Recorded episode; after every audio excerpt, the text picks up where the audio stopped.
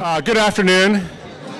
I hope you will all take your seats so we can uh, continue in our ambitious efforts to keep the today's program on schedule.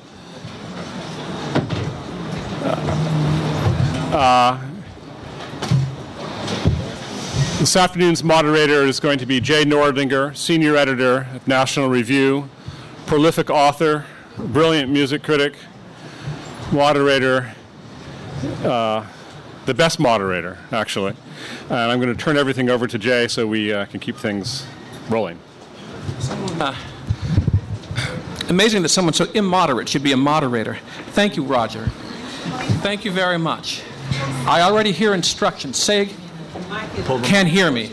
Beg your pardon. Is that better? What a big, long, and beautiful room. Hello. Going to do a little adjustment here. Sorry for my slight tardiness. We have a crack panel. Welcome to the afternoon session. We, uh, well, our title, the title of this session has a, has a Leninist ring. What is to be done? And the subtitle is Legislative Opportunities and Pitfalls. We have a main presenter and three excellent discussants. Fortunately, they do not all agree. Our presenter is Andrew C. McCarthy, known to many of us as Andy. He's a legal and journalistic warrior. He is currently the director of the Center for Law and Counterterrorism at FDD, the Foundation for Defense of Democracies. And for many years, he was a prosecutor, an assistant U.S. attorney. Some of us met the other day Rush Limbaugh on the street, and he was introducing Andy, and he said, This is the man who put away so many bad guys, and that is certainly true. That's a heck of a truck. And s- some of those bad guys included the first World Trade, Summer, uh, World Trade Center bombers, that 1993 gang that included the so called Blind Sheikh. That's better. Thanks for that window closing. In recent years, Andy McCarthy has written tirelessly about the war on terror, particularly as it concerns the law what is permissible, what is not permissible, what laws we need, what laws we should do without, where we are failing, where we are succeeding. He is the author of Willful Blindness, a memoir of jihad, which is released by Encounter Books next week. Let me say that after 9 11, a great need arose for people who could explain things, who could help us, and who could advocate and lead. And Andy McCarthy is one of those people, and I and many other readers are in his debt. The title of his paper today is It Takes the Marketplace of Ideas to Win the War of Ideas. Ladies and gentlemen, Andy McCarthy.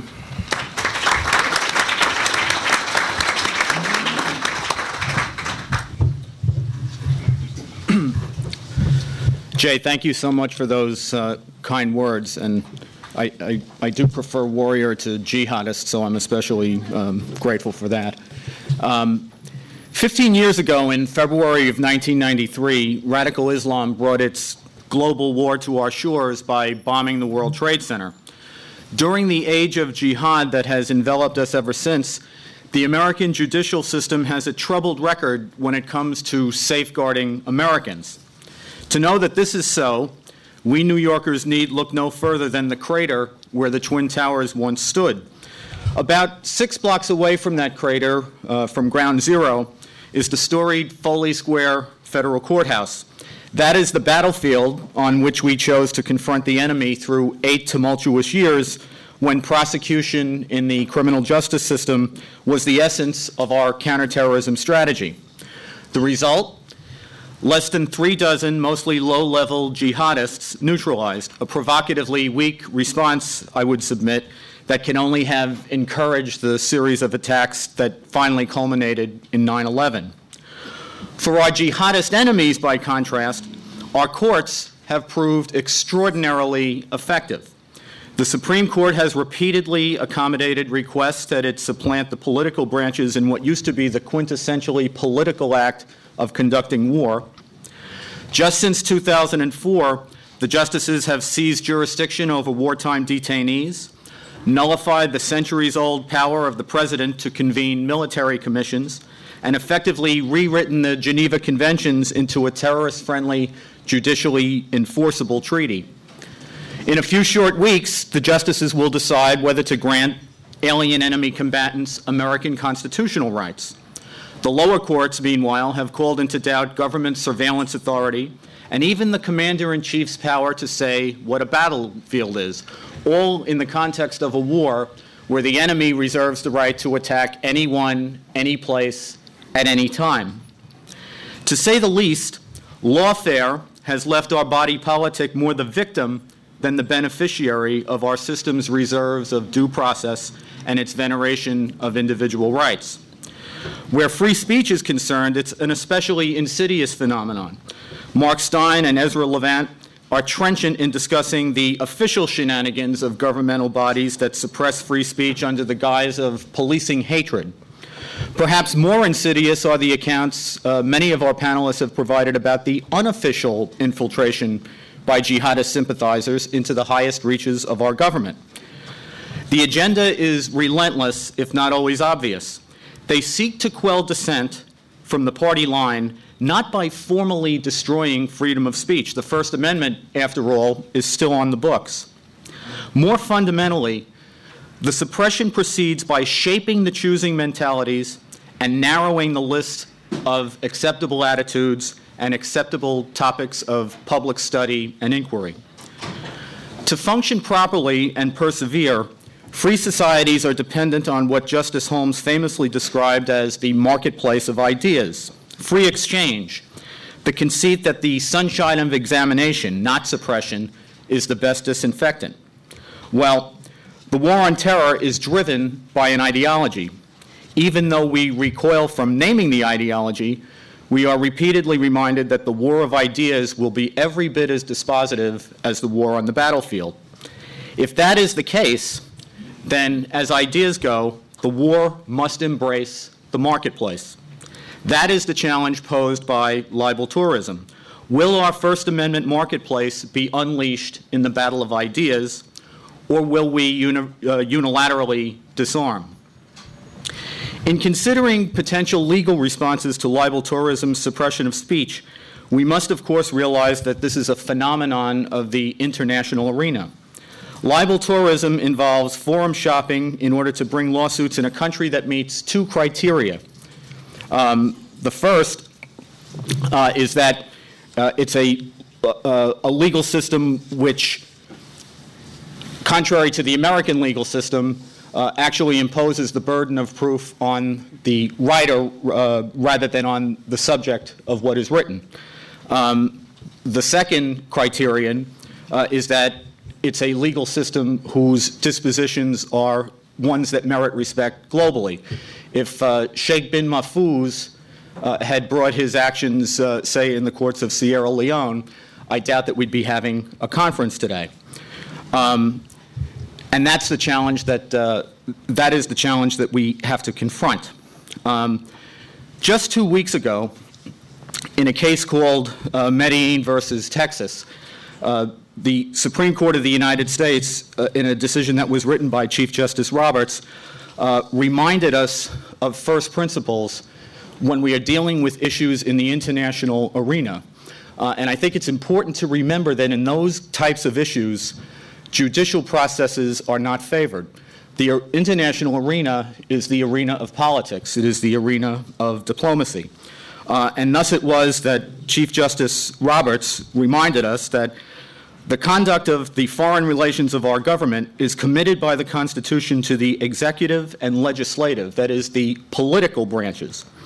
Uh, it is in the political realm, he elaborated, that sensitive foreign policy decisions are to be made. They are not to be transferred to state and federal courts unless the political branches clearly provide for court intervention. Now, we lawyers can chatter till we're blue in the face about legislation, but let us be frank. Libel tourism would not be a problem if our political policymakers were offended by it.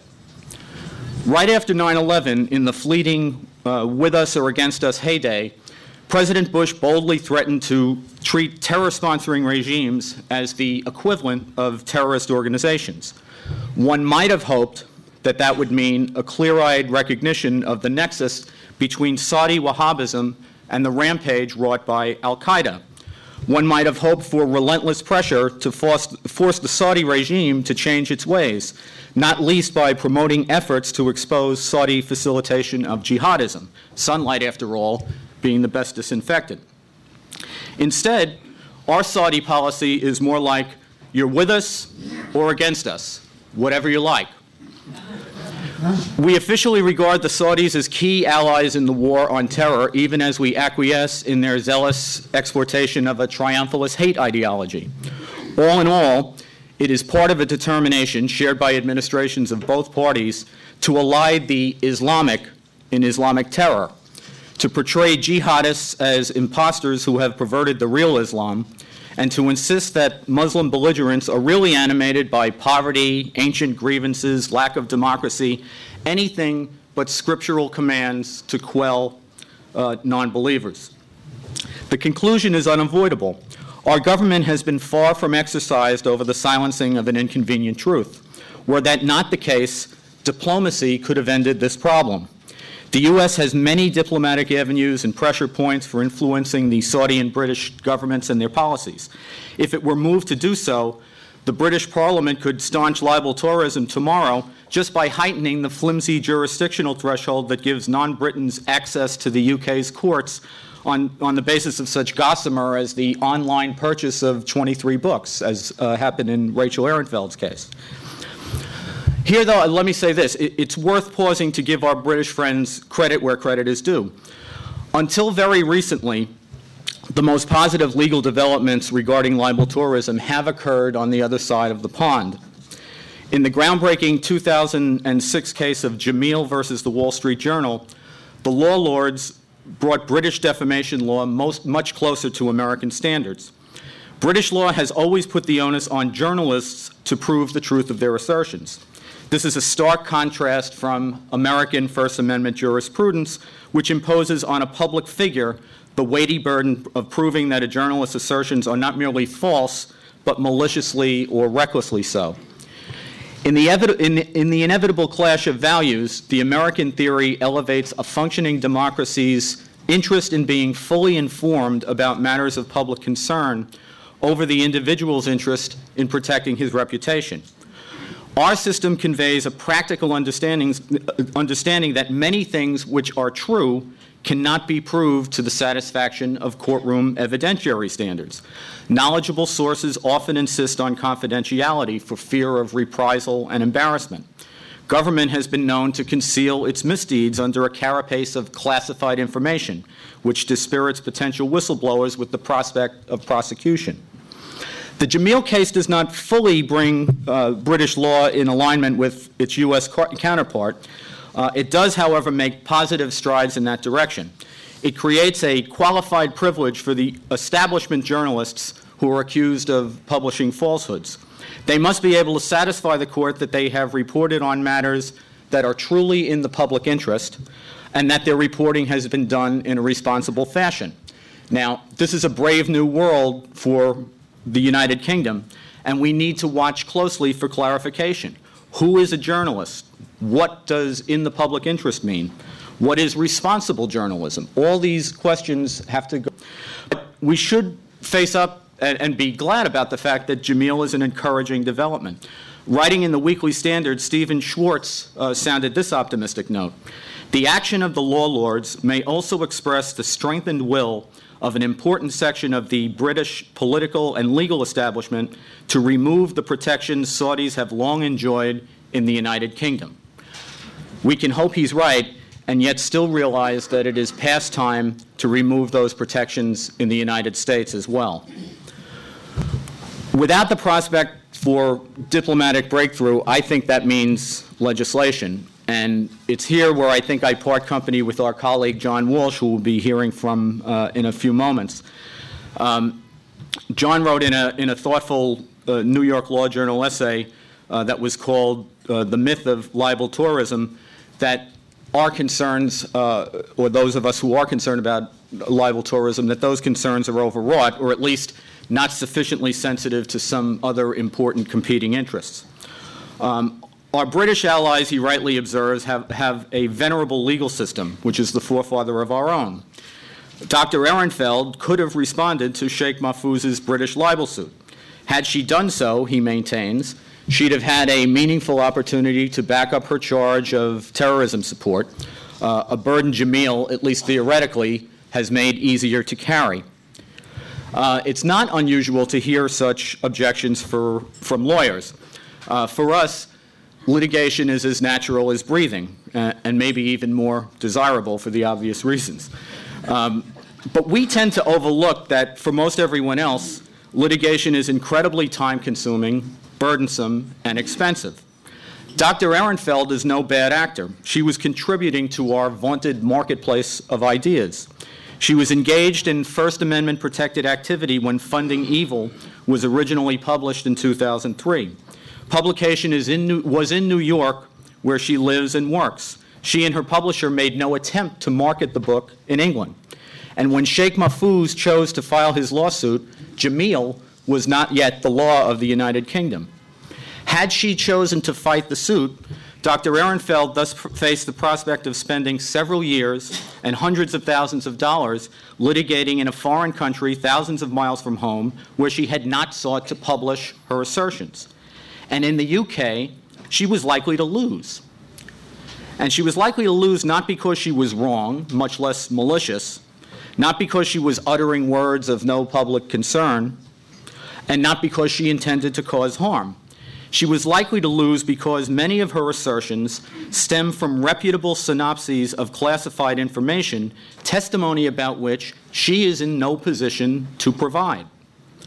I note that Richard Clarke, um, formerly the top counterterrorism official in the Clinton administration, told the Senate Banking Committee in 2003 that Sheikh bin Mahfouz had transferred $3 million to Osama bin Laden through an organization the Treasury Department had already described as an Al Qaeda front.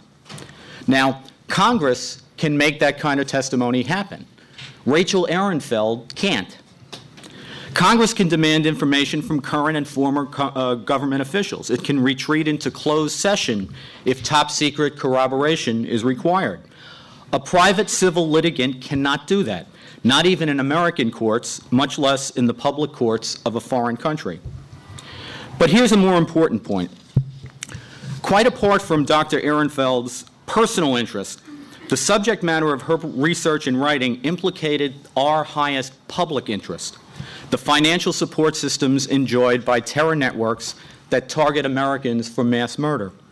The signal issue is not whether Dr. Ehrenfeld could have defended herself, it's whether she should have had to.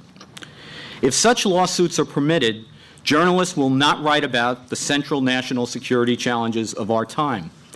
If some intrepid few do try to take the plunge, they cannot reasonably expect the corporate publishers or research sponsoring foundations will freely plunge along with them. There are shareholders and donors to answer to. Publishers and foundations have the deeper pockets. For the libel tourist, they are the likelier and more attractive targets. In the atmosphere, in that atmosphere, such critical stories as the Saudi underwriting of Islamic terror will not be told. Sure, the First Amendment will still be on the books, but the enemy's enablers will have succeeded in shaping our minds and narrowing the fields of legitimate inquiry. They will have determined what we get to talk about. And there is an irony here that should be intolerable, I think, to all of us. All these consequences, uh, consequences would have flown from a transparent scheme to skew public opinion by intimidation. This is all about scaring off publishers and discouraging scholarly inquiry. The Ehrenfeld case proves it. The Saudi sheikh went to a British court to obtain a judgment against an American that he had absolutely no intention of ever collecting on. The judgment amount, $225,000, give or take, might be substantial for Dr. Ehrenfeld, but it's chump change for Sheikh Mahfouz, whose personal worth has been estimated at $3.2 billion. The U.S. was the only place he could have hoped to collect on the judgment, but it wasn't worth the trouble, and he never tried. Dr. Ehrenfeld uh, basically dared him to try by filing a responsive American suit seeking a judicial declaration that the First Amendment would be violated if he attempted to collect. His reaction? he fought tooth and nail against being brought into the U.S. justice system.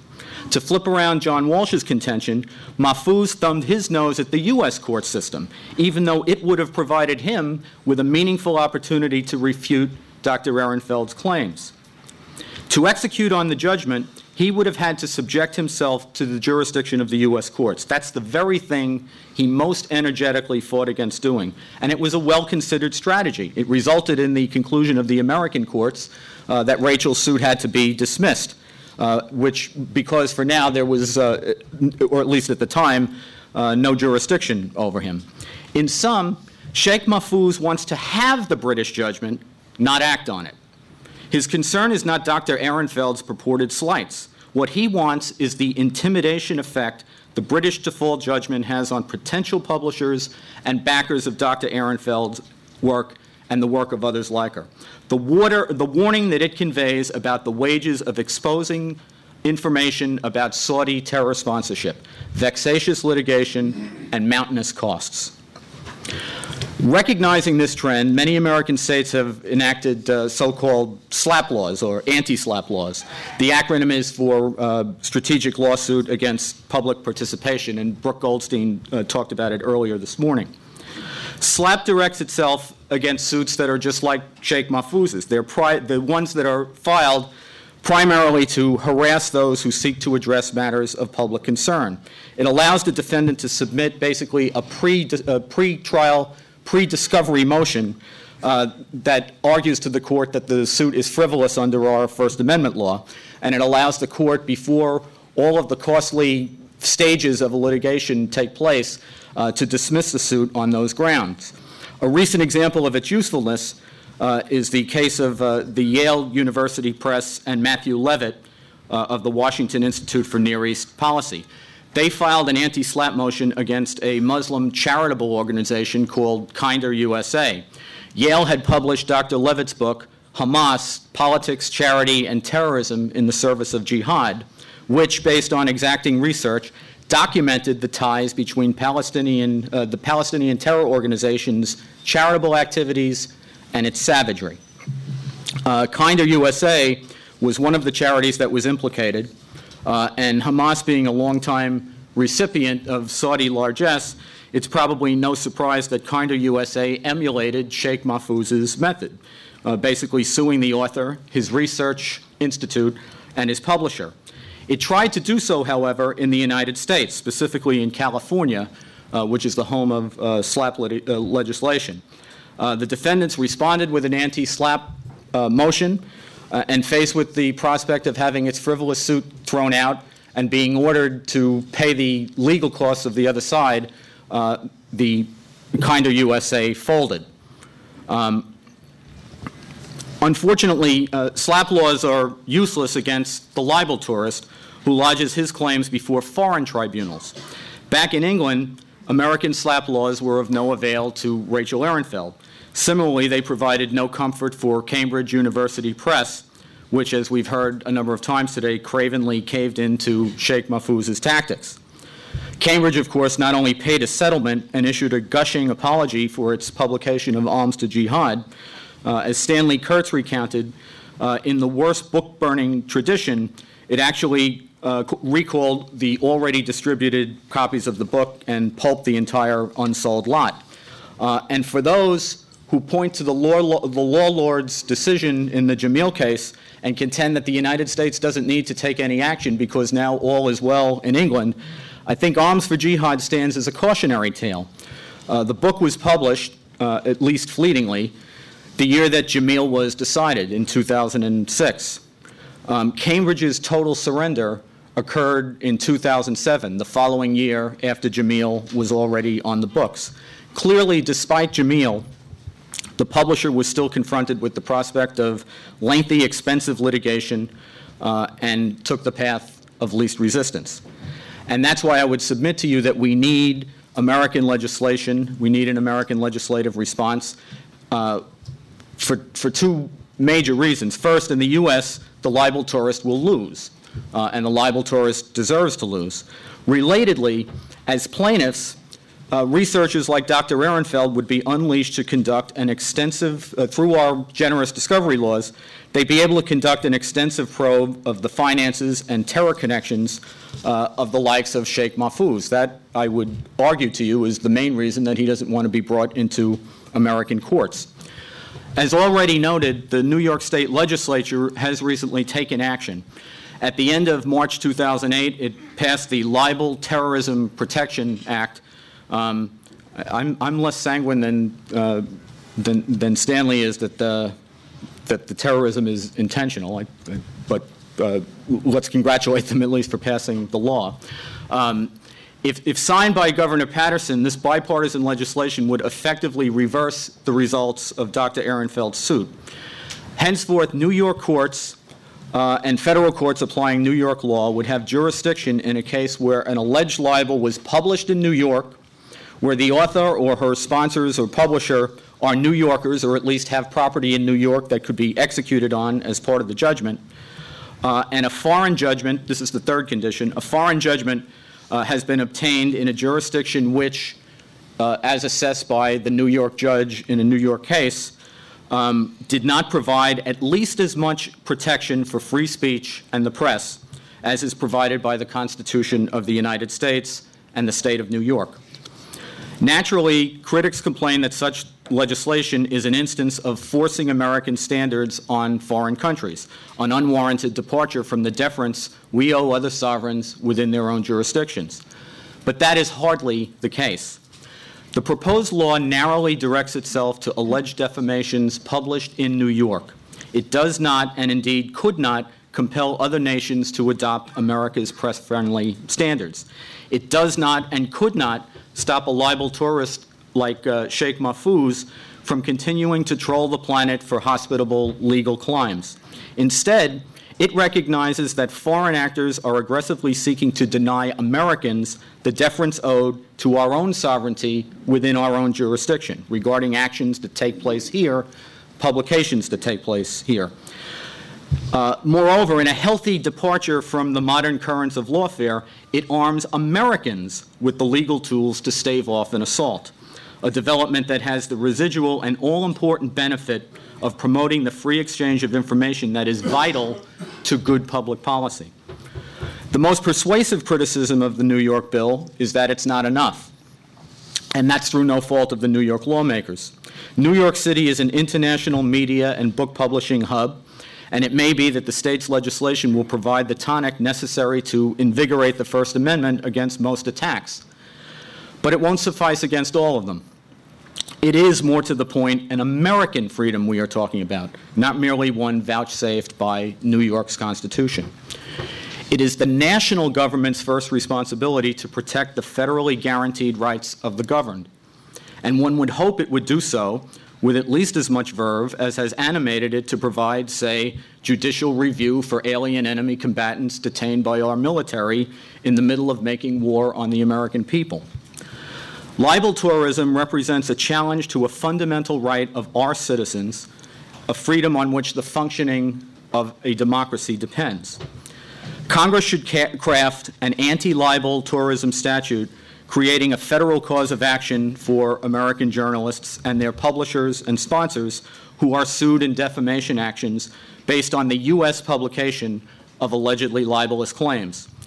The statute should provide for expedited discovery as well as damages and costs commensurate with the foreign judgment and the expenditures in the foreign case.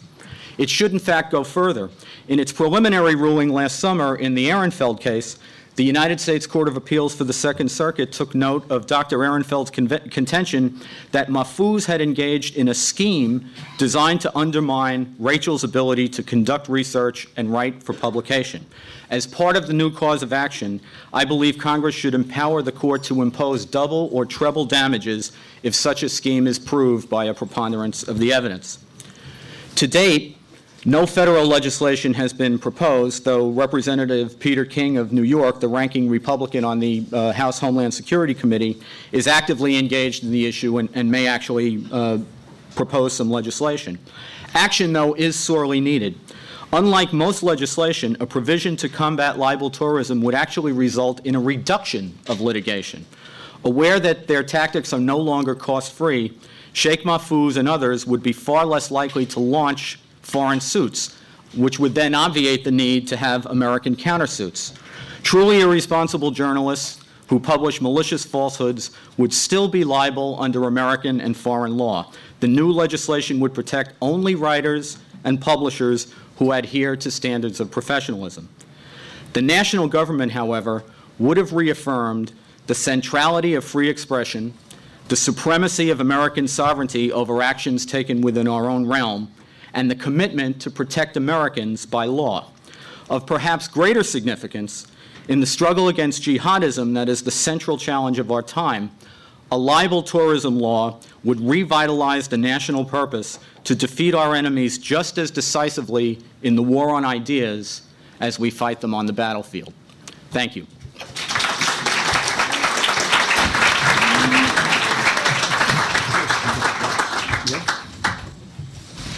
Thanks. Do just a little rearranging. Excuse me a second.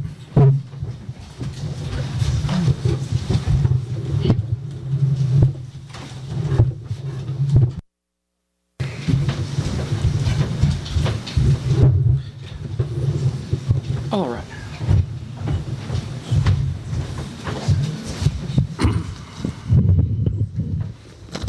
Thank you. Thank you, Andy, very much. We will turn to our discussants. Let me introduce them in alphabetical order. And uh, then we'll have statements and, and talk. Judge Bork, Robert H. Bork, has been many things a Marine, the Solicitor General, the Acting Attorney General, a Court of Appeals judge, a National Review cruise specialist and favorite. For 20 years, he added diversity to the Yale Law faculty. Among his students were Bill Clinton and Hillary Rodham. He, Bob likes to say he didn't teach them, they were just in the room.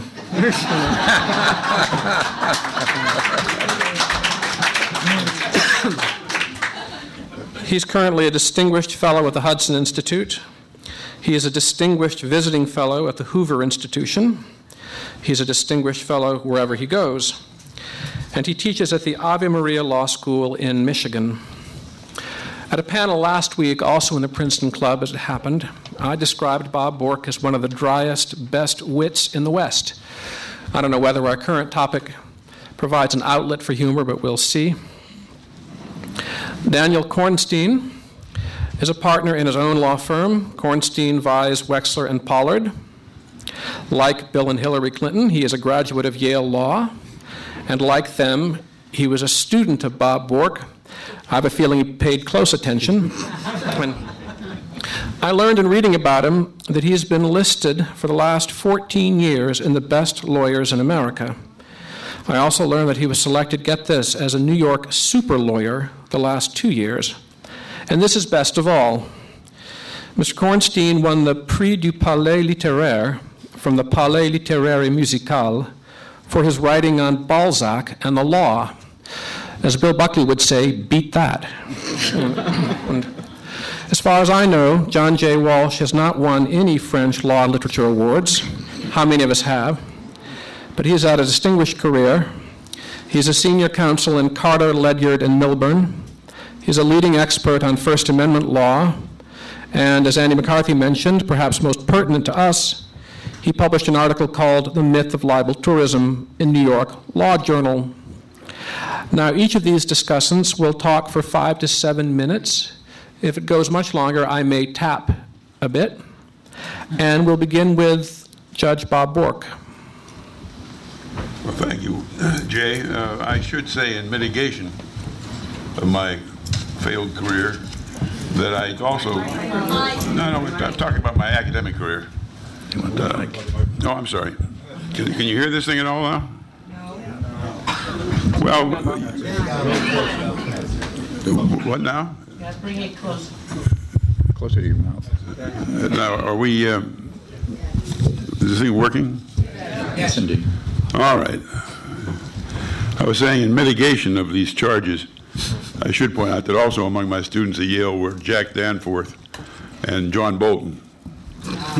John Bolton. Uh, Judge, aren't you responsible, aren't you responsible for Governor Jerry Brown, too? Yeah, and also Anita Hill and Robert Reich. All right. You have a balanced record. Look, Jerry Brown's done some good work lately. pardon me? Jerry Brown's done some good work since his retirement from, from Sacramento. Well, you plant the seeds, and it takes a long time for them to germinate. It's, it's unfortunate that uh, I'm first after the presenter because uh, Mr. Walsh has put- has put up things that we would uh, maybe question. But uh, He's, he's have- to cleanup against you all. I have So to, go ahead, that's right, I have to, I have to question him without anybody knowing what he said. Uh, But, uh, but he wrote a very uh, interesting article in the New York Law Journal.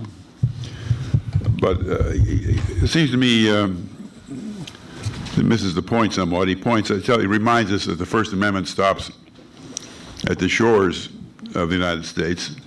We can't force it on other countries, and of course, the legislation that uh, that uh, Andrew McCarthy was seeking, and also that uh, uh, Sarah Ehrenfeld wanted by judicial decree, does not extend the First Amendment beyond our shores. It merely says the First Amendment protects our shores from incoming uh, libel missiles. Uh, and uh, we don't, contrary to what he says here, I think, we don't demonize the British courts. They're following their law. There's no reason why they shouldn't follow their law. It's just there's no, no reason why we should accept the, uh, the uh, result of their laws on discussions in America. So I, I think perhaps Mr. Walsh will have a, a, a fresh set of uh, objections by the time uh, we get to it, because I don't think these particular ones really make a strong case against some legislative or judicial response to prevent the kind of libel tourism we see here. But turning to uh, Mr. Uh, turning to Andy's thing, I, I wish you wouldn't use, Andy, the, the, the phrase marketplace of ideas. Uh, that's uh, Holmes, one of his less, one of his greater rhetorical moments, but less analytical uh, moments. Did you say Holmes, Bob? Holmes, Did you? he referred to the marketplace of ideas, but he should know, he of all people should know, that the marketplace does not solve all questions. He was wounded four times himself in the Civil War, which should remind him that sometimes ideas aren't dominant, that slaughter of the battlefield is what decides issues. And I, if, if there's a, it's not quite clear who the marketplace of ideas would include. If we're talking, I doubt that we're going to float our ideas against uh, the uh, Islamo-fascists' ideas and hope to persuade them. We're not going to persuade them, and I think it's going to come down to uh, to a, a contest. And the importance of free publication here is to inform our people as to what's taking place and what's at stake, not an attempt to convert the world to our viewpoint. Uh, and besides, the marketplace of ideas is a metaphor that sort of suggests a moral equivalence between uh, the kind of uh, speech that the leaders in Iran use and our own. And I don't think there is a moral equivalence. Uh, uh, and, and I don't think anybody ought to think that we ought to just put their ideas on the market and uh, have, a, have a nice debate. We're, we're, in a, we're in a struggle, not a debating society. But I- I'm just objecting to the metaphor because clearly the, uh, the importance of uh, public publication here is very great. Now, the uh, legislation we're talking about and the responses we're talking about are not without their difficulties. For example, if, if we um, say that a, a judgment from a foreign court in a libel case that does not meet our First Amendment standards may not be enforced here, that still leaves the publisher and the author perhaps liable to uh, enforcement of the judgment in all, in all kinds of other countries. So it's not quite clear that, that we're going to accomplish a great deal. I'm, I'm, I'm, all, for doing it, but uh, a publisher with an international business is not going to be protected terribly well by that thing. Now, on the, the question of suing uh, people who file frivolous lawsuits here, uh, I guess there's no problem with, with personal jurisdiction, but there are, should be a pro- I imagine a real problem of getting foreign countries to ex- let us execute on the judgment uh, that we get here. Uh, so that uh, I'm not at all clear that these pieces of legislation are enough, but they're worth doing. Just as I think I disagreed somewhat this morning with the people who were opposed to using the Human Rights Commission to attack Islamic uh, discrimination and Islamic uh, hate speech. I don't like those commissions. They should go away, but one of the most effective ways of getting rid of a bad law is to enforce it. Uh, you know, if you want to get rid of a, of a, a draconian anti-gambling statute that really interrupts the weekly pinochle game, you, you, arrest the local priest for his bingo game, and, and, pretty soon the law is gone. or you uh, have an independent counsel for the first time begin to investigate a Democratic president. And, and, and that, that law is gone. So this, uh, Mr. Starr contributed a good deal to our well-being. But uh, I think it's time we do go on the offensive, and I'd be all for the statute that uh, Andrew Ferguson proposes whatever its difficulties, because we need the main problem in this country right now is the fact that we don't have a, a strong understanding that we are, in fact, in a war that could result in the, in the uh, submission of the West. Uh, that point was made strongly by some of the speakers, including Mark Steyn. And these counterstrikes are ways of demonstrating a willingness to fight and a way of raising morale among the American people. And I'm all for that. Uh, now, fortunately, just as we were starting this, the latest edition of the new criterion came in, and, and Roger has uh, an excellent piece on Rudyard Kipling. But in summing up, Evelyn Waugh was writing about Kipling. He said Kipling believed civilization to be something labor- laboriously achieved, which was only precariously defended. He wanted to see the defenses fully manned, and he hated the liberals because he thought them gullible and feeble, believing in the easy perfectibility of man and ready to abandon the work of centuries for sentimental qualms. Well, I think it, it is true that civilizations are fragile if hit in the right place, and that uh, our defenses so far have been feeble and precarious, and a, counteroffensive using uh, laws such as we've discussed, and even using the human rights commissions I think is entirely appropriate to rallying people uh, into a struggle that's going to go on for a long time. Thank you. Thank you, Judge. Um, Andy, I'm going to depart from our prescribed program and ask you to answer that in two minutes, not a second more, and then we'll move on with the discussants. Thanks. I, I don't think there's a a lot to answer because I, I essentially agree with Judge Bork. People will see if the fuller paper comes out. The marketplace of ideas is not one of my favorite phrases either, but I think it is one that is right probably about 90% of the time. And my suggestion is not that we get into a debating society over whose values are better. Uh, my suggestion is in order to protect our own society, in order to protect our own national security, we have to make policy fully aware of all the essential facts. And we can't have a situation where facts that are critical to our protection are taken off the table because of political correctness or any other reason. Um, so,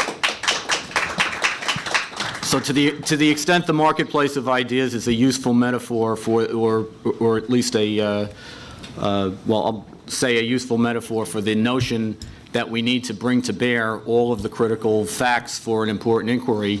Um, it may not be the greatest phrase in all of its uh, possible applications, but in, I think in this one, which is a national security context, uh, context not a contest of values, but a, a matter about protecting us, uh, I think it's useful. Thank you. Uh, Mr. Walsh, I'd like to give you a choice, which is unusual for a moderator. I was going to have you bat cleanup, so to speak, and answer all three of these men at once. Would you prefer to speak your piece or your initial piece now, or would you, or shall we have Mr. Kornstein speak his piece and then you follow? Uh, given that I'm probably the, the lone voice on some of the things that I'll be talking about, I'd prefer to go last. Fine. Well, then, with no further ado, Daniel Kornstein. This is a special occasion for me uh, because in 1971, I'd been away in the Army for two years. I came back to return to law school, and I enrolled in Professor Bork's antitrust course. One of the issues that he was working on then and we were discussing in class is really an older version of the same problem we have now. Because we're really dealing with an old new problem, and that's the abuse of litigation. In the antitrust context, Professor Bork, and we always think of people in the context that we first knew them, Professor Bork uh, had a theory that if uh, people in business use the courts to hurt their competitors, and these are sham litigations, that should be a violation of the antitrust laws. And the problem or the question was what standards do we arrive at? What policies do we use to determine when there is such a violation? We're not dealing with antitrust, we're dealing with libel tourism. But the problem is essentially the same. You have, on the one side, people claiming constitutional rights to go to court to bring cases. On the other hand, you have other rights in the antitrust context to be able to compete. In our context, the First Amendment, freedom of expression. But what criteria do we have and how do we implement it? And uh, in many ways, Professor Bork's solutions then were very far-sighted, and it, it shows a rare consistency. It's uh, 37 years ago, and it's uh, very impressive. It's not something that, that people talk about, um, as well as uh, Judge Bork's decision in a case called Ollman versus Evans when uh, he was on the D.C. Circuit. It was a, libel case where uh, Judge Bork decided in favor of the press and uh, you, you see a theme running through that's um, very impressive. Question is, what is to be done? And um, in many ways, the actual effect, the real world effect, is less important than the symbolic effect of what's happening. Uh, the fact that uh, people like Dr. Ehrenfeld uh, bring lawsuits, the fact that legislation has been passed is a symbol, and it's an important symbol in terms of keeping the banner aloft that tells the world, tells publishers, uh, tells everyone that these things are important to us, that we're not going to be discouraged, that we're not going to stop writing, printing, and publishing and we have to make it important and worthwhile. Um, ultimately, In the long run, there'll have to be some sort of international treaty or convention that deals with this because it's a global problem. Uh, in many ways, it's a, a perfect storm of a problem. You have uh, issues of the internet and instantaneous globalization in publishing. You have the First Amendment interests, and you have the national security, war on terrorism interests. They all come together in this problem. And that's a new complex of issues to deal with. It's evolving. Uh, if you publish something on the internet in America, it's immediately available everywhere. Does that mean that uh, someone publishing here can be liable in Sri Lanka or Australia? And these are not names picked out of a hat. There have been very significant libel judgments uh, in those countries against very large organizations. And as uh, Professor Bork mentioned, large publishing companies have assets worldwide. So that to say that they may be able to sue here to have a declaration of unenforceability uh, doesn't do it in terms of real world consequences. Something more has to be done. Um, the, the, three of us agree that uh, Mr. Walsh's objections to the New York State statute um, don't really measure up. One of his uh, arguments is that the, the notion of reciprocity between foreign countries and us would be upset by that. Uh, but that's not really true. The, the law has been internationally forever that one country does not have to enforce uh, a law, a rule, a judgment of another country if it's repugnant to an important public policy. That's been the law in New York for a long time. What the new legislation does is specifically mention it in the context of libel terrorism, these kind of libel suits, together with uh, extending the jurisdiction. I mean, the problem that we had was uh, how does a New York court get jurisdiction over someone like bin Mahfouz um, if he says he doesn't have contacts here? Our argument was the targeting of American publishers American writers, uh, the uh, formulation of a scheme to prevent the inquiry into his work and aiming that scheme at people in New York was enough for jurisdiction. The court said the statute wasn't clear enough, go to the legislature, and a remarkable, I mean, absolutely stunning um, uh, turn of events. The decision from the highest court in New York came down on December 20th. December 21st, the uh, New York State Assembly uh, was already uh, speaking to us about the legislation. And if anyone else knows a piece of legislation in New York State that passed within three months unanimously in both the State Assembly and the State Senate, I'm willing to listen to it because we're unaware of that, and it's uh, just an amazing event, and we're all hopeful that it'll be the first piece of legislation uh, signed by our new governor. Thank you.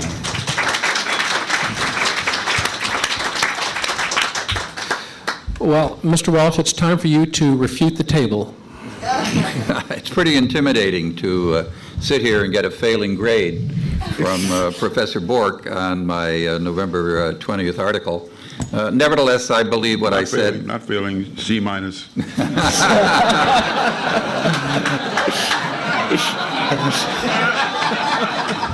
But, by, by the way, Mr. Walsh, a, Judge Bork C minus is about a B plus today. Uh, yeah, I'm, you know, I think maybe I'll take it. Uh, but uh, well, I'm the spoil sport uh, here today, and I uh, and I'm a spoil sport in a sense on a lot of the technical kind of things that lawyers are want to uh, talk about.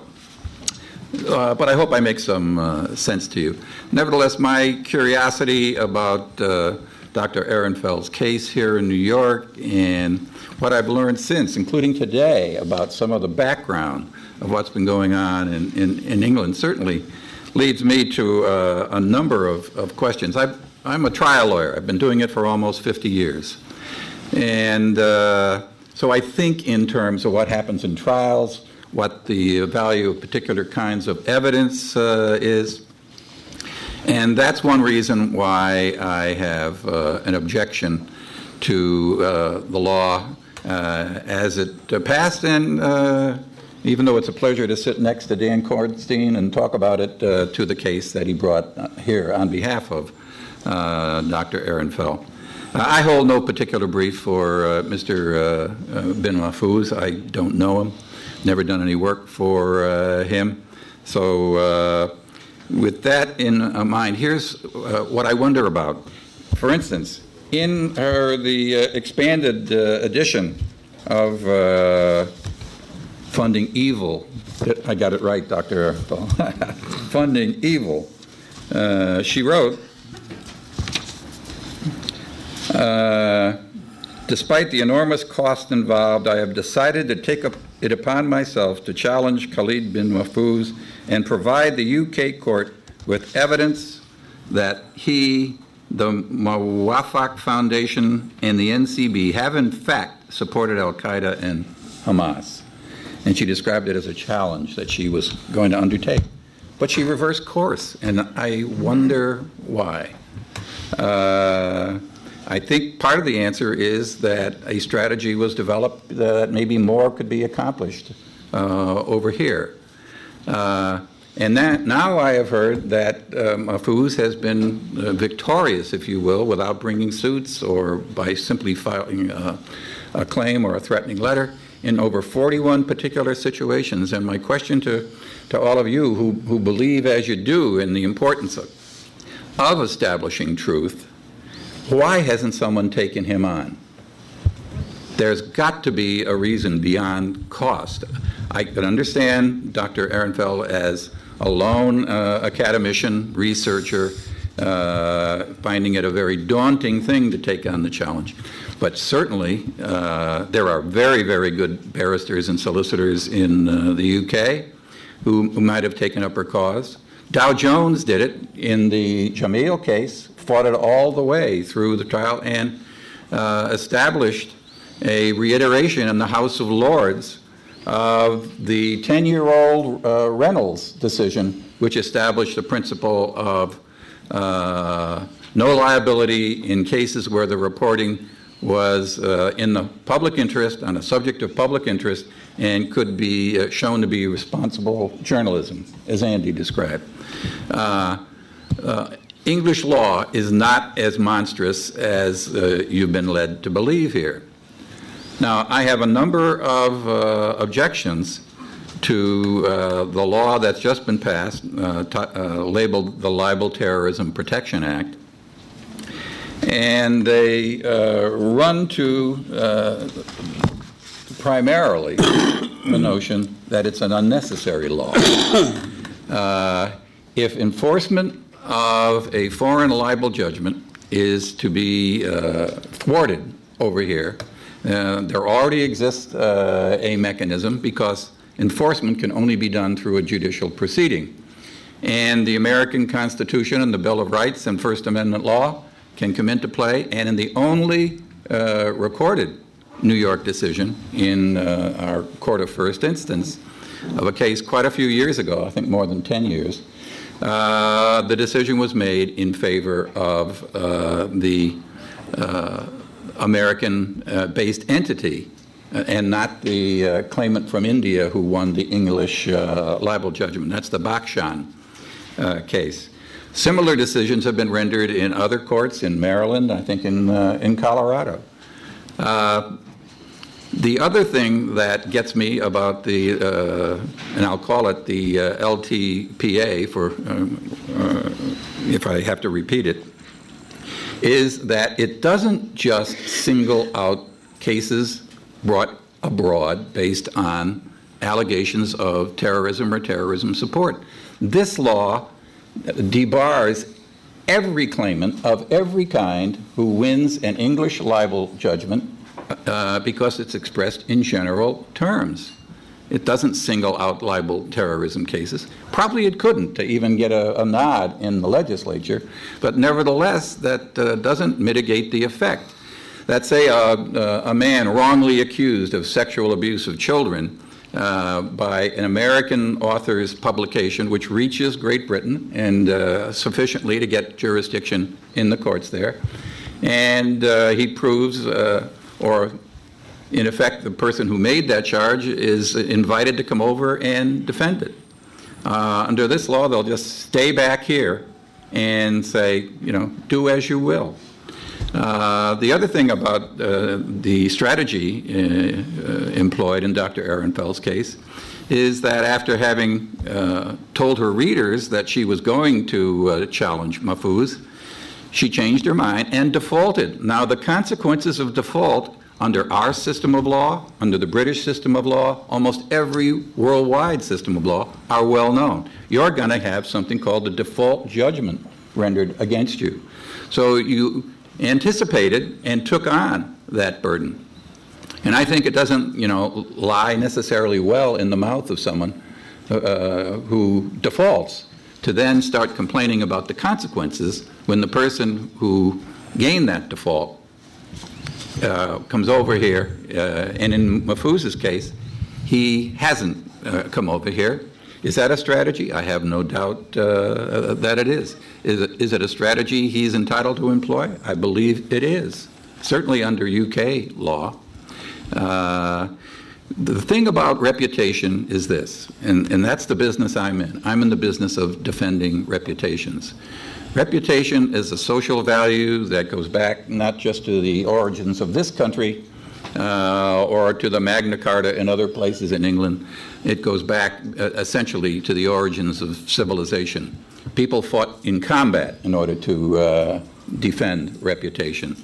Uh, Justice Potter Stewart of the Supreme Court, in a concurring opinion in a case brought when the court was still trying to figure out uh, how to proceed from New York Times versus Sullivan uh, and how uh, burdens of proof should be allotted, uh, said words that I believe in that the value of a man's reputation is something that goes to the very root of ordered liberty.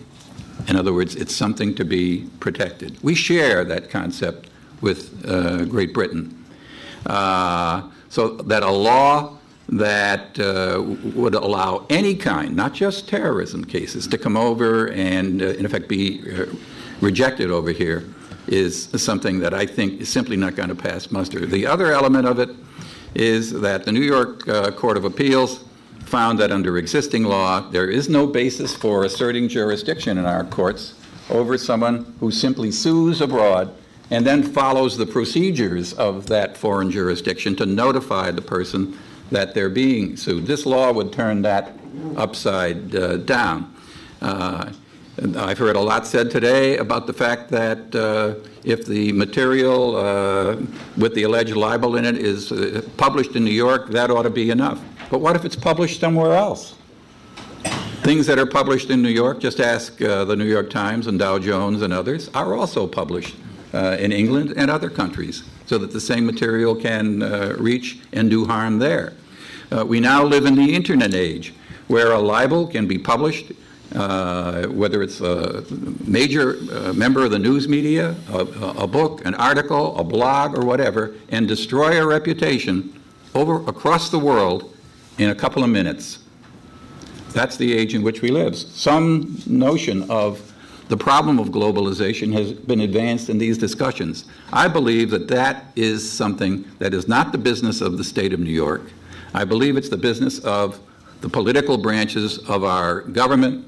It's part of international relationships, it's part of diplomacy. Uh, if this problem is to be solved, it's got to be done on the basis of comity, that mutual respect that no, uh, nations have. It's not going to be solved by becoming insular, wrapping the flag around everybody who writes anything in the United States that can now get around the world in a matter of minutes. Uh, it's got to be solved through mutual respect or at least a joint belief in Western values which we share with uh, Great Britain. Uh, I could say quite a bit more about it, but uh, my time. Thank you. Thank you very much. And, uh, ladies and gentlemen, that is what makes a, a panel. Uh, Mr. Kornstein, would you would you engage uh, in a conversation with, with Mr. Walsh?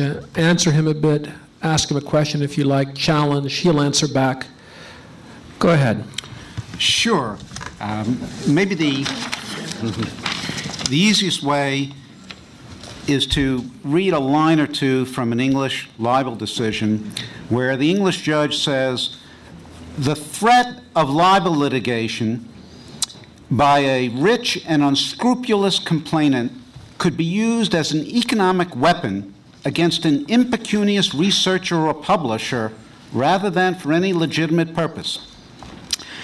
Uh, and the inquiry should be whether that person was using the law of defamation as a blunt instrument to hide wrongdoing. Who wrote those words? Uh, Judge Eady in a different case in 2006.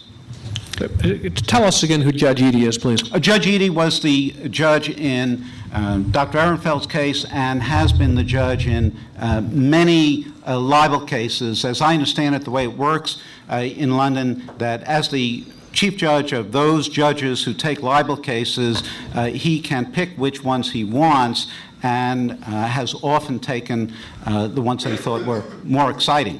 Um, but the principle that he's enunciating is the principle that we're trying to vindicate and show.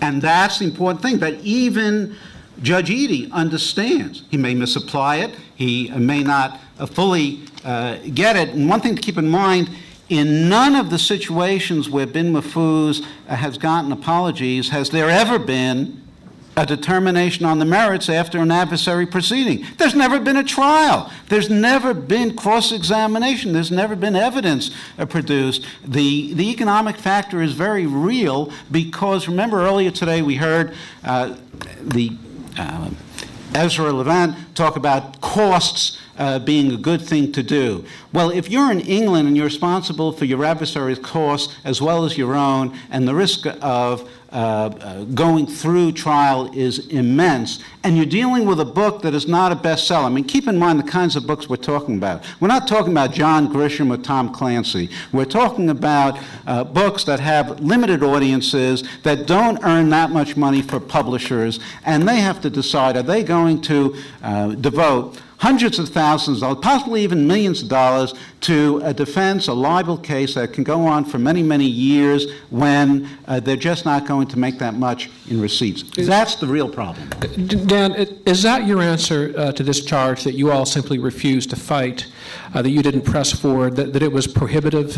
Well, uh, I'm not used to uh, discussing attorney-client privileges with an audience of uh, many people. Um, uh, what uh, Dr. Ehrenfeld Not has that said. large an audience. Well, but the, what Dr. Ehrenfeld has said in the papers in the New York case is that uh, because of the cost of the English litigation, potential cost, as well as the principle of not submitting the problem of American freedoms and American uh, First Amendment rights of expression to an English court that operates under um, a uh, lesser version was what motivated her not to um, contest the case in England. John? Two things.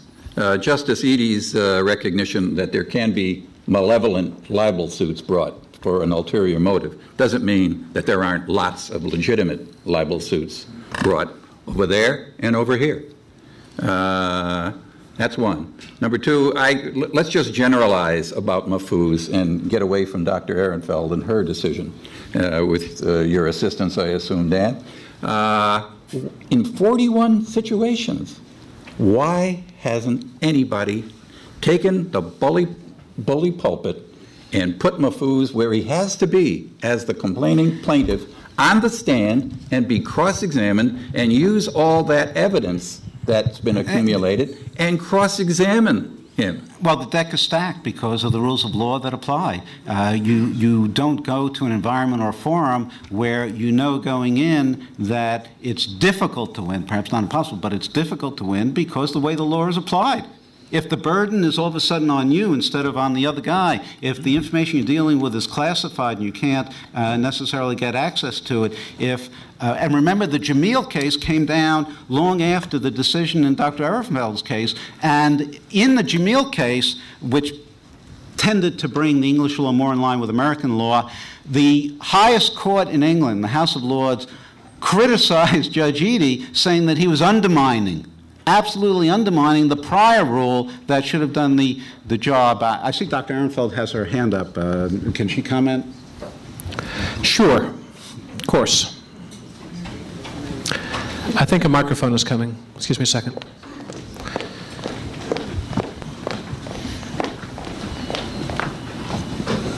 Thank you. A major decision, two major um, elements in the decision not to go forward with the British court was, as my wonderful attorney said, uh, one was also the enormous financial burden, which would have been, uh, at the time that I wrote it, was unknown to me how big it will be. And by the way, the, by the, way, the financial burden here uh, is not small, and it has to be met yet. Uh, but in addition, the American government, uh, there was an anticipation that the US government will designate Bin Mahfouz, since his foundation and the director of his foundation were designated as, ter- as helping terrorism, uh, it was perhaps anticipated that he will be designated too. He was not. If the government, it's much more difficult to prove anything. Although we had all kind of classified, uh, semi-published documents, testimonies in Congress, documents in court, uh, to go against somebody that neither the US government and therefore not the British government had designated as stories for whatever reasons would have been impossible. In the, in the US, I have enough evidence uh, to, and, and I have the, would have the possibility to depose him and, and really show to everybody that uh, he is financing terrorism. Uh, I have plenty of evidence to prove that it would do nothing in England, especially because of the designation.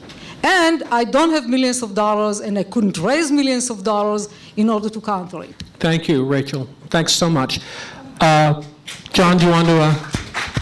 Uh... I, I, just think with all the ardent support I see for Dr. Ehrenfeld in this room and uh, of like-minded folks elsewhere and the major media organizations that have gotten behind the passage of this bill, it might have been possible. I'm, I'm you know, this is just all uh, second guessing, obviously, yeah. with, with, a perspective on what took place. But uh, I guess I'm more w- uh, wondering why nobody else. Why didn't that? Uh, why didn't Cambridge take on this? Why did they agree uh, without a lawsuit even being filed? Uh, that is. And here's here's a question I have, Andy. Why wasn't Cambridge stigmatized? Why, why didn't, you know, they committed an infamy. There ought to have been a great uprising against them, and their name ought to have been mud. They ought to have been thought cowards and weaklings and, and illiberal and so on. But it seems to me they've paid no price. Am, am I wrong? I mean, I'm, I'm, envisioning picket lines outside them and shaming placards and so on. But they're not ashamed, are they? No, they're not ashamed. And I think that was uh, the one of the last points that Mark Steyn made. And one of the most important points he's made. Uh, you know, the, I guess the problem, if it is a problem with a panel like this, is we're stuck on dry legal issues, and a lot of this does come up in a legal context. But I, just to go back to first premises, I would maintain that first of all, this government is concerned, and then widening the scope a bit more. That's just what John Walsh said. And I agree with that. Mm. Um, I, I, think we probably come out in different places about what the government ought to do. But let's look first and foremost when you are dealing with the international arena, that is the arena of diplomacy. It is the arena of political processes, not judicial processes. Uh, Holmes, if we're going to go back to quoting Holmes, uh, in around 1910 in a, in a unanimous Supreme Court, wrote that when it goes to an issue of the life of the state, uh, executive processes are to be preferred to judicial processes. When we're in, we're in that kind of a thicket, um, it, it, uh, these problems, because we're so litigious, arise in the context of litigation and law, but that doesn't mean they're essentially legal problems. They're essentially political problems. And to go to Mark's point, um, taking another step back from that, we're not only missing the boat in the divide between the political and, and the legal, culturally, this is a, is probably a bigger problem than it is a governmental problem yeah. because it goes no to what kind of what kind of people the American people are, uh, rather than you know what derelictions their government may engage in. Yeah, I, I think of the phrase "show some spine." John Walsh, I'm going to go to the judge. I, I, here's my favorite objection, really. Uh, I should have mentioned it earlier. Uh, the uh, LTPA was amended at the last minute before it passed the, the Senate once again and the Assembly. And the amendment uh, made for uh, to give jurisdiction in a New York court to any person anywhere in the country who could claim to be subject to uh, New York jurisdictional law if he were a defendant amenable to the jurisdiction of the courts of uh, New York.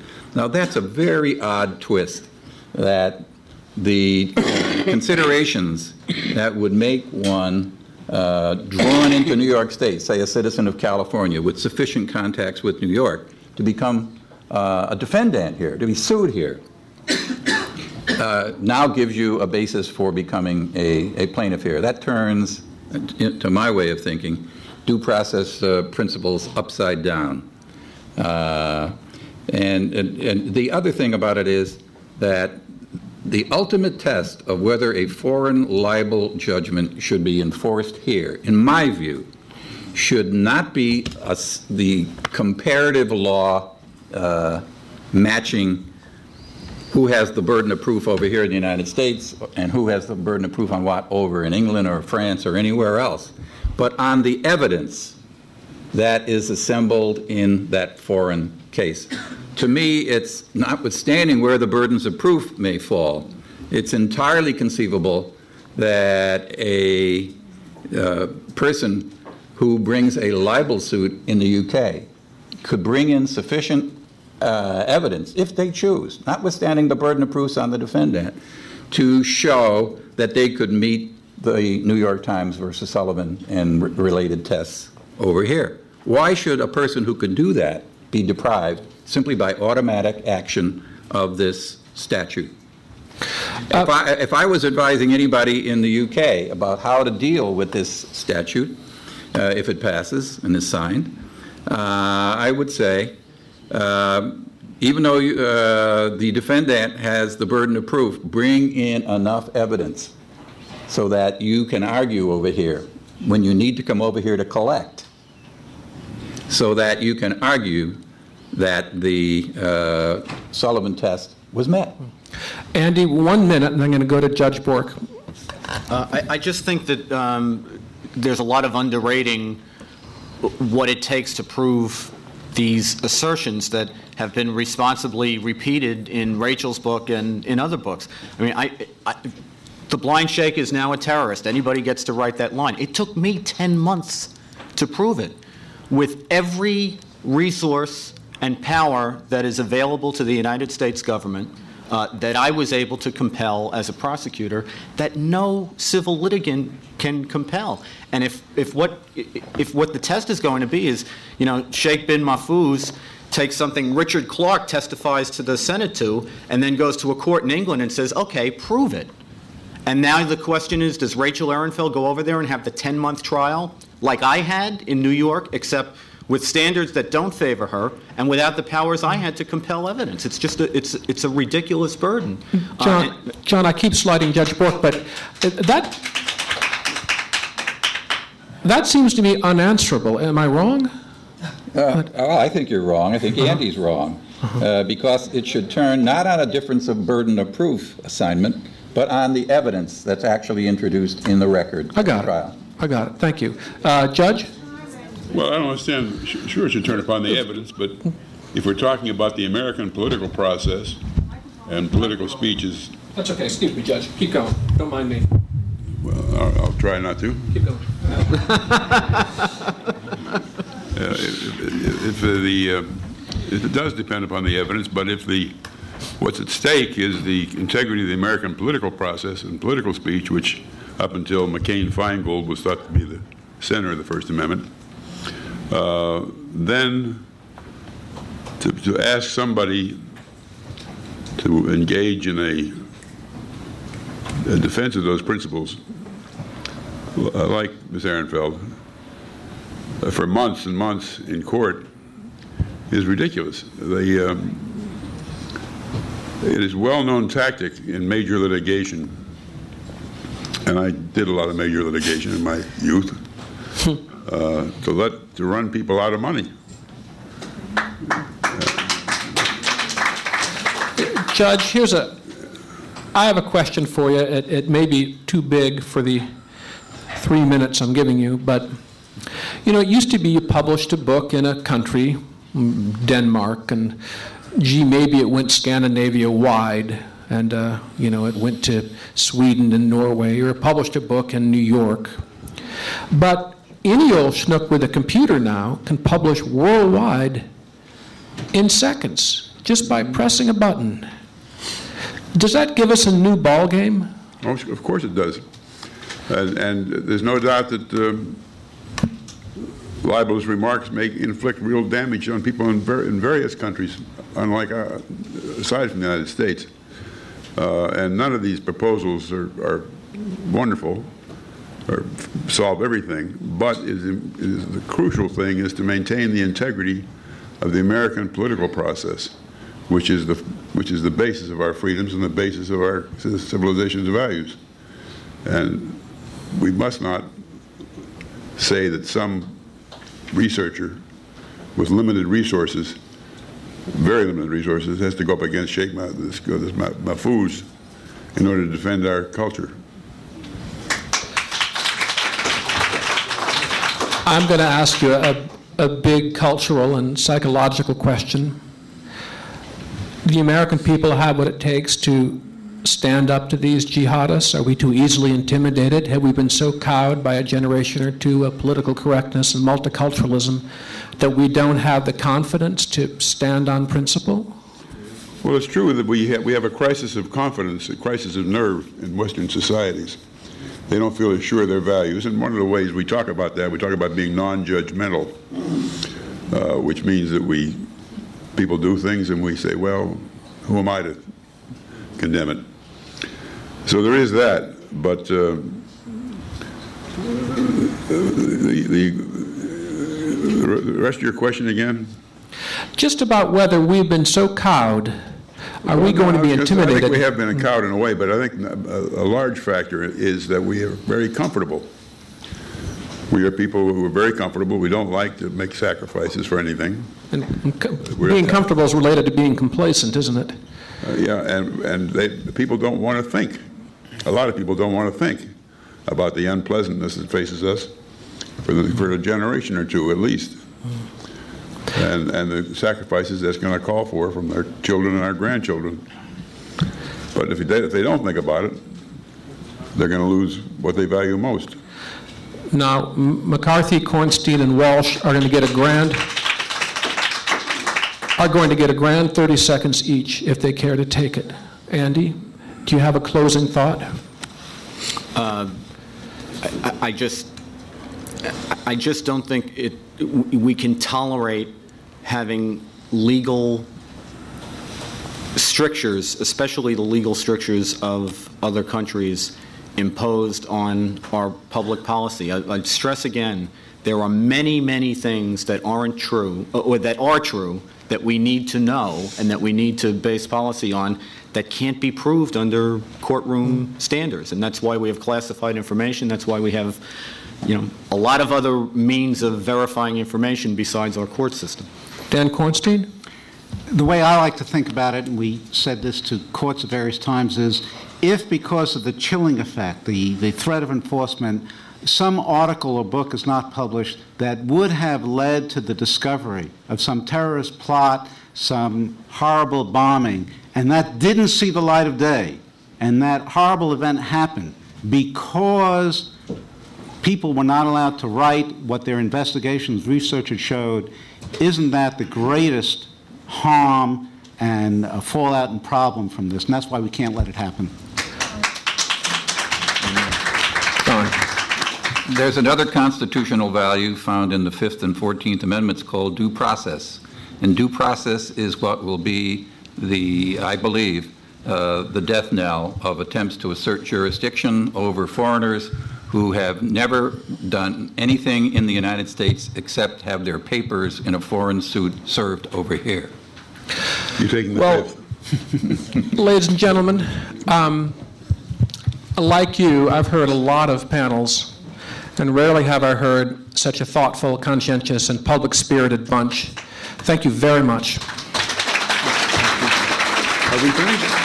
I think we're done. Any questions? Do we have powers? No microphone, but how quick did they forget? I was told to end at 3:30 sharp, so I did, but apparently that's not true. Roger, how much time do we have? Oh, why don't you take a few questions, Jay? A few questions. Yes, sir. Hello? I, I, I got a microphone. Ah, so you do. He has the microphone wields the power. I'm actually British uh, by not by naturalization, but I'm in the process of applying for a visa to come live here because I'm fleeing Britain with my wife and young child uh, because I think it's going to be dangerous to live there. There are so many things that uh, were said there. First of all, I don't think Rachel Ehrenfeld would have found a reputable barrister or QC for all the money in the world to have taken her case. That's, that's, even if there was unlimited money, nobody would have taken the case. There, there's a group of Israeli lawyers who go around the world trying to sue on behalf of terror victims. The only place in the world they can't get decent lawyers to act for them is London. And there are plenty of Jewish lawyers who should be standing up, but they won't. So that's one, one, one possible reason. Secondly, of Why- why is that? course, the why fear, money, all the other reasons. They know that the work would dry up for them. They would be drummed out of town. You've got a judge in this case, and I'm going to say it because I'm in America in the First Amendment, who's probably in the pocket of the uh, person who's bringing the action. And that is, you- we- you're, you're, you're, you're back in Chicago in the 1930s when you're talking about this. The guy has handed down 20 judgments that have never been to court, to court on behalf of this particular litigant. And he's had 40 that have never been to court. Now, you're assuming from that that perhaps he is, uh, he's got some merit to his cases. I'm going to look the other way and I'm going to say he's never been to court because everybody is too scared. Britain is scared, and that's why I've left. Anyway, it's not really a question. I'm sorry to take the floor like that. On the uh, incoherent. extreme right or left, however you choose to sit, this man here. Uh, John Wohlstetter, Senior Fellow, Discovery Institute. I'd like to raise one possibility for the panel to consider as a solution. Rather than an international lowest common denominator treaty with large numbers of countries deeply hostile to free speech, or leaving authors looking at being sued in 191 countries, how about following what John Bolton did with the International Criminal Court Treaty when he negotiated about 100 or so Article 98 agreements with countries saying you cannot prosecute American soldiers under this treaty. So we can go and negotiate, starting with our allies, which may or may not have quotation marks, and negotiate with them agreements that while protecting the right to sue for malicious falsehoods, that prevent this kind of harassment and just negotiate on a bilateral basis rather than getting a lowest, lowest common denominator hash of the kind of thing one would expect at the UN or, uh, or other international body.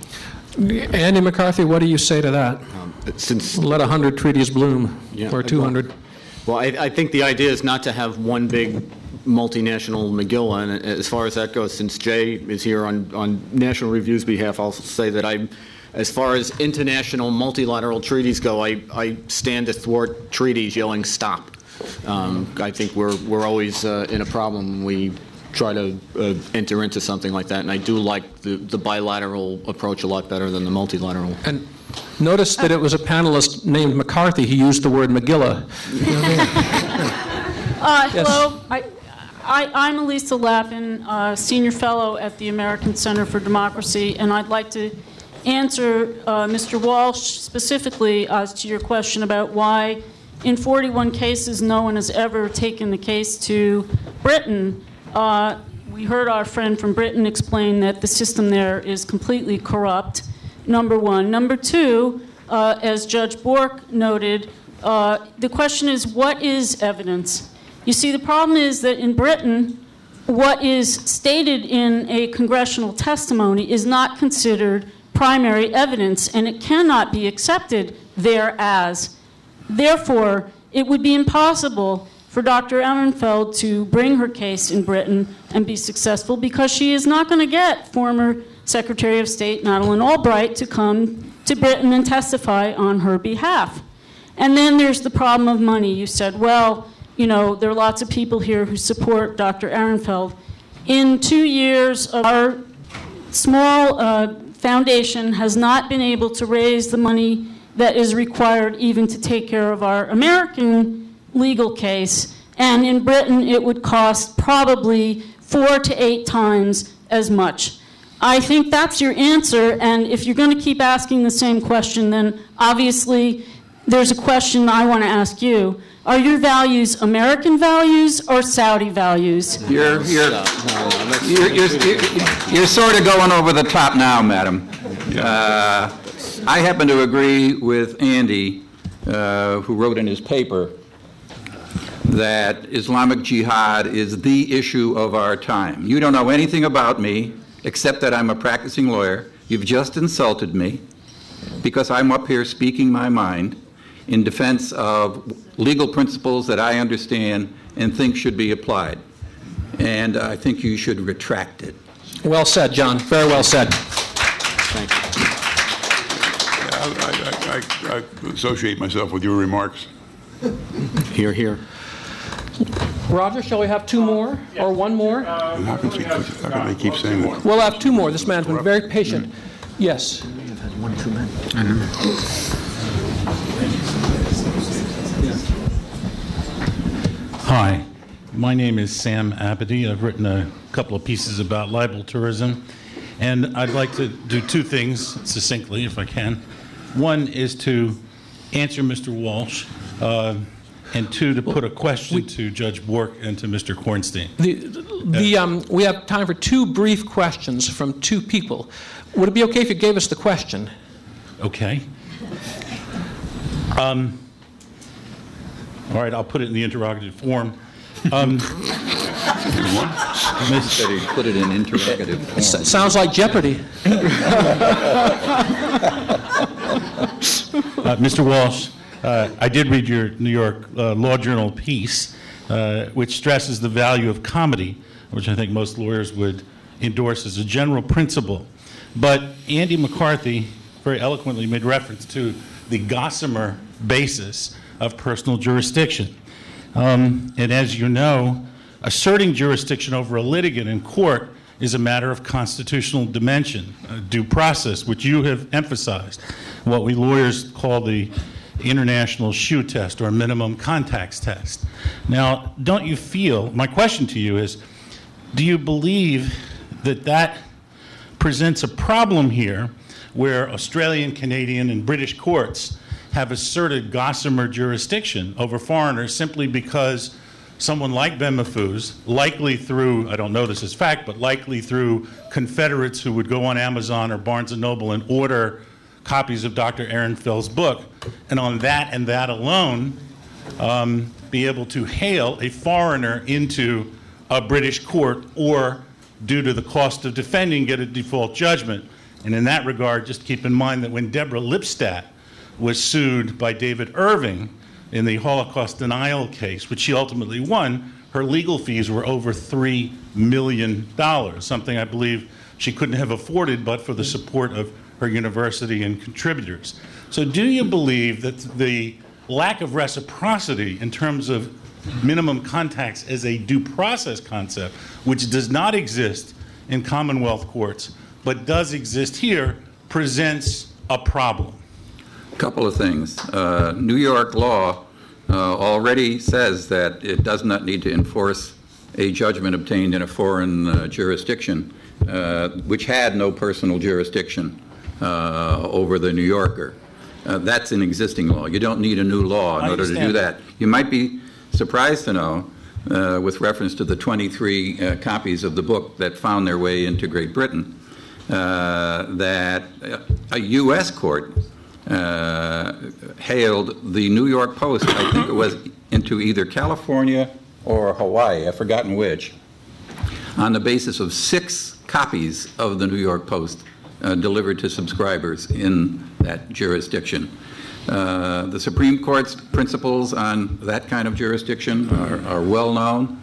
Uh, that's what I happen to think this law is going to uh, founder on uh, when the next uh, attempt to drag somebody into court over here uh, comes into play.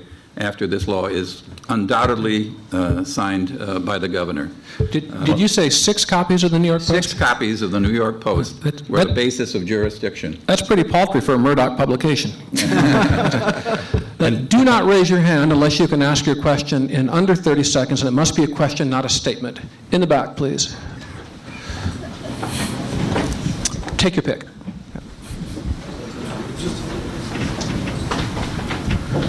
What- What's going on? uh, English law. Um, you had a time where, in, about IRA terrorists, that you couldn't park a car with IRA plates. You could be held, even if you were a British citizen, um, for an indefinite amount of time without being charged with a crime. And uh, I mean, I had friends who rented an Irish car that was blown up on purpose by the police because it had Irish plates on it, and these guys were from Jersey. Um, it just seems like not only has that retracted, but it's gone completely 180, and that people now uh, have the rights not only to voice themselves uh, in an anti-British, anti-American, anti-equality way, but to voice themselves with um, uh, terrorist tendencies. Uh, when, what, thank do you you. think there was a watershed time that, that, that this happened, that it switched? Andy, wrap her up I for think, us. w- I think we have a a pendulum. Uh, What we thought about due process requirements was different on September 12th than it is today. If we get another terrorist attack, uh, it'll be different still after that. But this is a new type of struggle. It's a new type of war, and I think we're in many ways feeling our way through it. It's not quite like the wars that uh, that we think of when we when we think about war. It's certainly not a crime, and we have these two paradigms, and we're trying to figure out which is the best barometer, which is the best place that we need to be in for due process. I don't think we've figured it out yet, but you know, the pendulum may have swung too far one way, and now it may have swung too far another way. But I do think the resiliency of the American people is ultimately we'll get to the right place. I just hope too many bad things don't have to happen before we do. Well, now we're really done. Let's have a round of applause for Andy McCarthy, Dan Kornstein, John Walsh, and Bob Bork. Judge, thank you very much for that C plus. Thank you. Um, Minus.